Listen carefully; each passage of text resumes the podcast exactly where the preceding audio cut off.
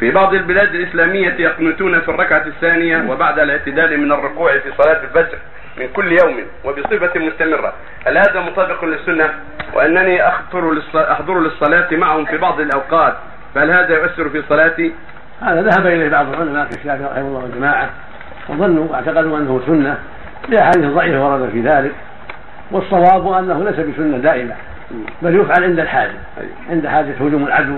أو الدعاء على العدو بعض الأحيان. النبي صلى الله عليه وسلم فعله تارة وتركه تارة. عليه الصلاة وهو القنوت في صلاة الفجر. الذي ينبغي أنه لا يداوم عليه. ولكن إذا كان مع جماعة يداوم يصلي معهم. لا يخلي الصلاة.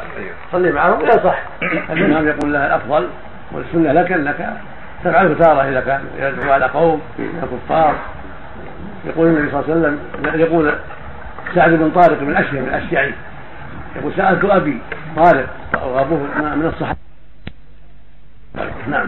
لكن إذا كان مثل يدعو على الشيوعية والكفره يدعو الله لمجاهد الافغان ونحوهم ينصرهم الله هذا من الدعاء في النزول هذا من القنوت النوازل. آه. يعني هذا يسمى قنوت النوازل. عند الحاجة يعني. عند الحاجة. في الفجر بس ولا في أي فرق؟ وإن فعلت في المغرب أو في العشاء صح.